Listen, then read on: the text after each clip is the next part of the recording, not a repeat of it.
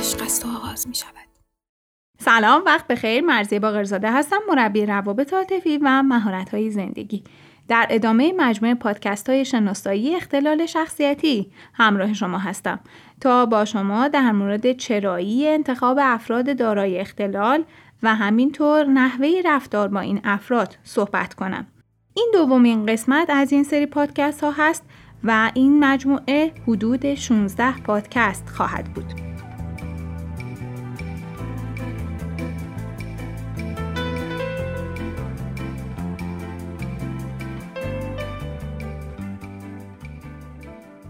واقعیت اینه که اختلال شخصیتی تو اکثر آدما وجود داره اما میزان و شدتش فرق می‌کنه و عواملی که باعث ایجاد این مسئله هستن خیلی زیادن خیلی کلی بگم عوامل ژنتیکی، روانی، فرهنگی و اجتماعی و بستری که فرد توی اون رشد کرده می‌تونن تاثیرگذار باشن. وقتی کسی دچار اختلاله شیوهی که به وسیله اون دنیا رو می‌بینه و تجربه می‌کنه و همینطور نحوه کنترل رفتار و احساسات شخصیش شیوه سختیه که انعطاف ناپذیر و بی تغییره. جوری که تجربه هاش با دیگران متفاوت میشن. شما می‌تونید الگوی رفتاری عجیب و غریب و تجربه های غیرعادی شخص رو از طرز فکر و ابراز احساسات یا ارتباط بین فردیش به خوبی ببینید. اگر دقت کنید متوجه الگوی شخصیتی کاملا خشکوبی تغییرش میشید. الگویی که با شرایط مختلف تطبیق پیدا نمی‌کنه. این الگوها باعث ایجاد تنش، خشم و استراب میشن و آسیبهای جدی به روابط اجتماعی و عاطفی و همینطور شغلی اون فرد می‌زنن. به نظر میاد شروع شکلگیری این الگوها از نوجوانی و زمانیه که فرد تازه وارد دوره بلوغش میشه.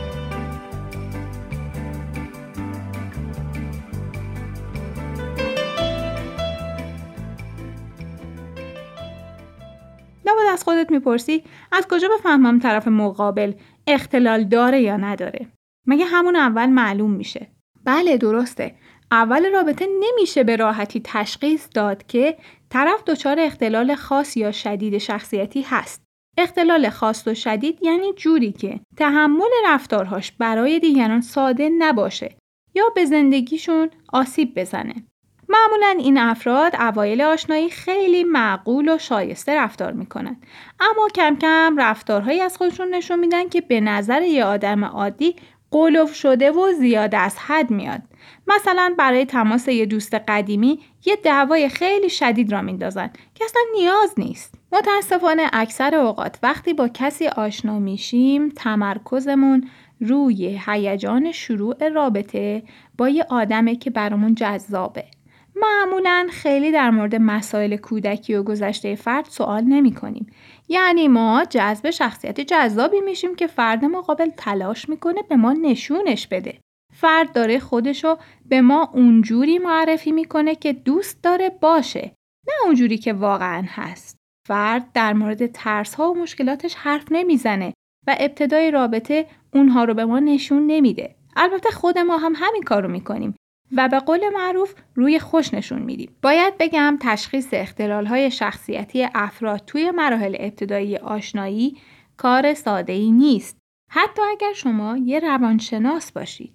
چون خیلی اوقات ما مجذوب کسی میشیم که قصد داریم باهاش وارد رابطه عاطفی بشیم و همین موضوع باعث میشه خیلی مسائل رو نبینیم یا حتی ندیده بگیریم.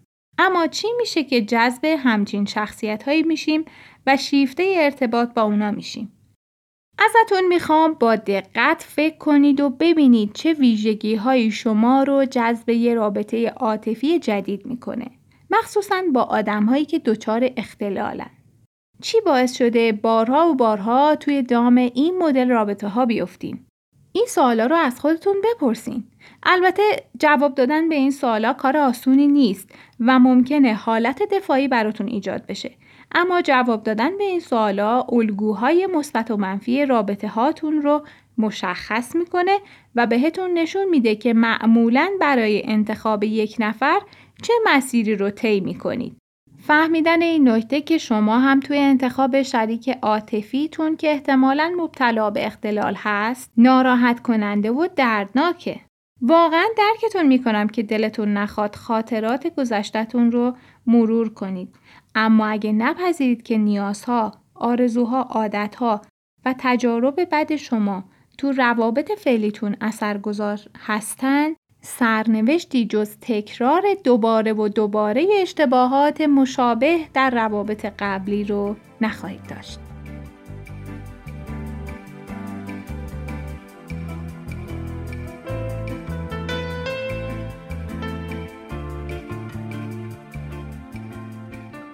نه دلیلی که باعث میشه عاشق آدم های مبتلا به اختلال بشیم.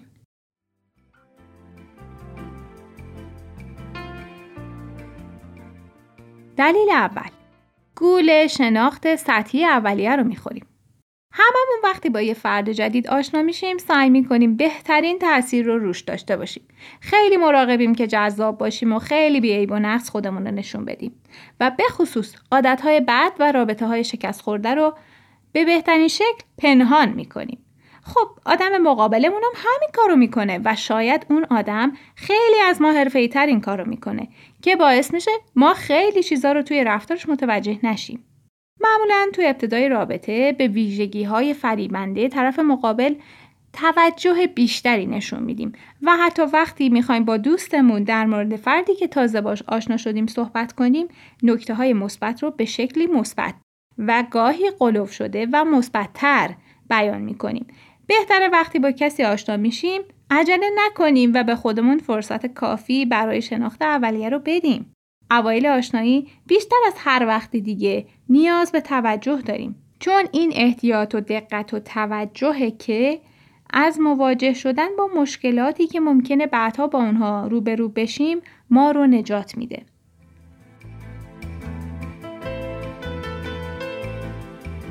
دلیل دوم به رابطه خیلی سطحی نگاه می‌کنیم. چی باعث میشه اول آشنایی خیلی هیجان زده بشید؟ چه رفتاری، چه حرفی شما رو شیفته اون آدم می‌کنه؟ نکنه عاشق قد و هیکل و دور بازو و چهره زیباش میشین؟ یا چون آدم خوش صحبت و خونگرمیه دلتون می‌خواد باهاش رابطه داشته باشین؟ بعضیا حتی چون طرف بهشون توجه نمی‌کنه با اصرار و سماجت می‌خوان که به اون طرف وصل بشن و یه جورایی خودشون رو به اون آدم برسونن. به خاطر هر کدوم از این دلایل می‌تونیم عاشق کسی بشیم و یه رابطه عاطفی رو شروع کنیم. اما مسئله اینه که انقدر شیفته این خصوصیت ها میشیم و غرق رویای خودمون که خیلی نکته ها رو نمی‌بینیم و به سادگی از کنارشون میگذریم. وقتی وارد یه رابطه عاطفی جدید میشین واقعا لازمه از خودتون بپرسین من عاشق چه چیزی توی این آدم شدم؟ چی شده که کارای آزاردهندش رو ندیده می‌گیرم؟ آیا نکته های منفی و مثبت رو کنار هم می‌بینم؟ یا فقط نکته های مثبتن که برام مهمن؟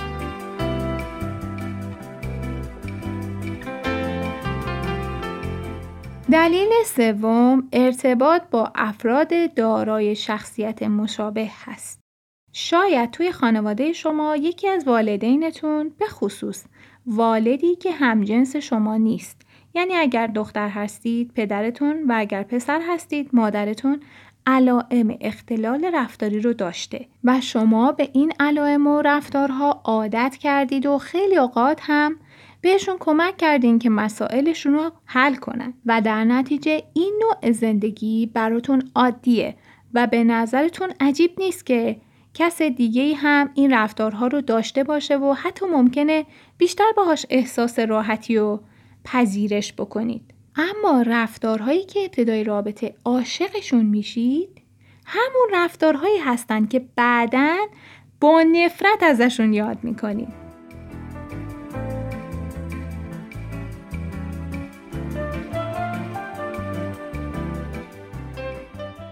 دلیل چهارم از اینکه دیگران به کمک من نیاز دارن لذت می‌برم. هستن افرادی که دوست دارن مرهم زخم دیگری بشن و اصولا دنبال رابطه هایی هستن که لازم توی اون رابطه نقش پرستار و بهبود دهنده رو برای فرد مقابل انجام بدن. اگر شما این ویژگی ها رو دارید یعنی نیاز دارید که طرف مقابل رو حمایت کنید، نجاتش بدید و خلاصه ویرانی ها رو آباد کنید، از خودتون سوال کنید آیا دلتون می‌خواد وارد رابطه با آدم های بشین که شما ضعیفترن؟ آیا دوست دارین آدم های سرکش و نافرمان رو سر جاشون بشونی؟ آیا این کار به شما هویت و ارزش خاصی میده؟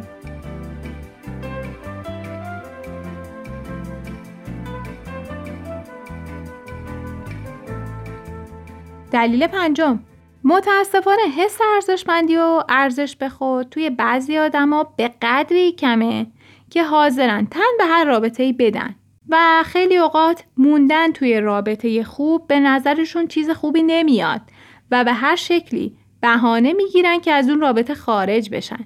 اینجور افراد معمولا نفر کم ارزش یه رابطه عاطفی میشن و هر جور رفتاری رو تحمل می‌کنن و دائما شاکی هم هستن. اما در نهایت از اینکه توی رابطه عاطفی هستن خوشحالن حتی اگر هر لحظه مورد بی احترامی قرار بگیرن. این مدل افراد تمایل زیادی به وابستگی دارند. هر کاری برای جلب رضایت طرف مقابل می‌کنن و اصولا نگفتن براشون عذابه و معمولا از حق و حقوق خودشون میگذرن.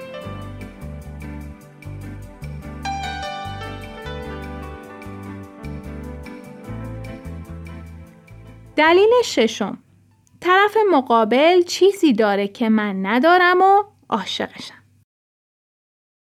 درسته که تضادها و تفاوتها می‌تونن جذاب باشن اما در نهایت ما با آدمی که با ما هماهنگی شخصیتی داشته باشه آرامش خواهیم داشت. ممکنه یه وقتی عاشق شخصیت پرشر و شور طرف مقابل به خصوص توی جمع بشید. اما بعد از مدتی که از عمر رابطه میگذره اون رفتارهای جذاب برای شما واقعا عادی میشه و چه بسا خیلی اوقات به نظرتون اصلا کار خوبی نباشه که کسی توی جمع خود نمایی کنه و با سر و صدا آرامش جمع رو به هم بزنه.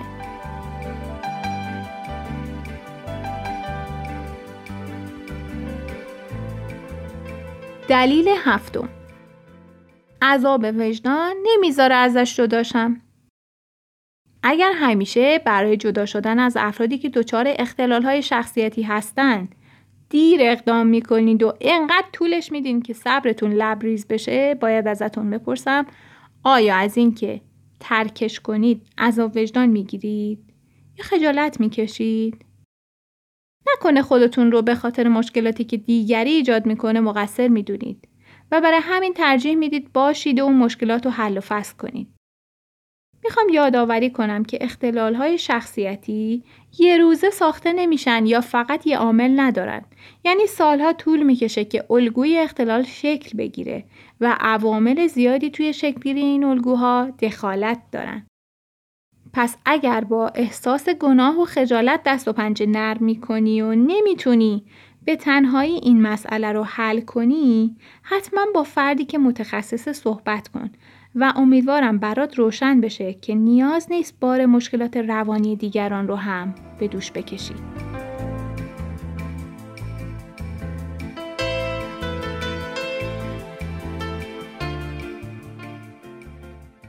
دلیل هشتم شاید مشکل فقط از طرف مقابل نباشه. ممکنه خود شما هم مسئله مشابهی داشته باشی. مثلا اگر شخص وابسته هستی و توی روابطت به سختی ابراز وجود می‌کنی و عملا به دیگران اجازه میدی که ازت سوء استفاده کنن و بهت بیتوجهی کنن و بی احترامی کنن باید روی این موضوع کار کنی.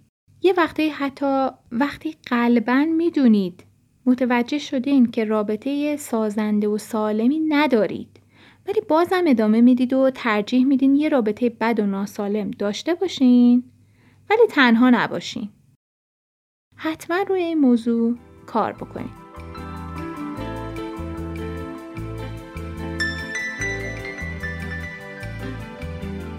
مورد نهم تصادفی باش آشنا شدم.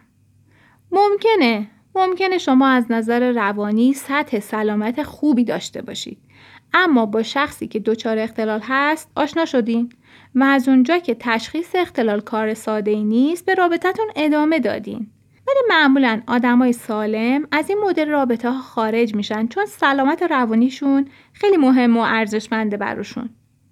اگر جزو این دسته هستین با مرور رابطه مشکل دارتون مطمئن شین که فقط یه اشتباه توی انتخاب بوده و حتما به ادامه پادکست ها گوش بدین چون هر اختلال رو به صورت جداگانه مورد بررسی قرار میدم تا کمک کنم رابطتون رو با چشم باز انتخاب کنین برای رفتار مناسب تری داشته باشین.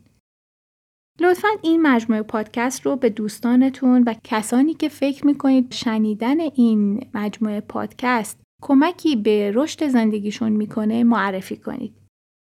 متشکرم.